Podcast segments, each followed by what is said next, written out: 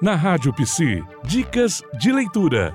Eu sou Cessa Costa, psicóloga, trabalho em políticas públicas de gênero para as mulheres do estado do Recife e minha indicativa de leitura para a categoria de psicólogos e psicólogos é um texto de Cabelo Munanga de um livro, algumas considerações sobre raça, ação afirmativa e identidade negra no Brasil, fundamentos antropológicos.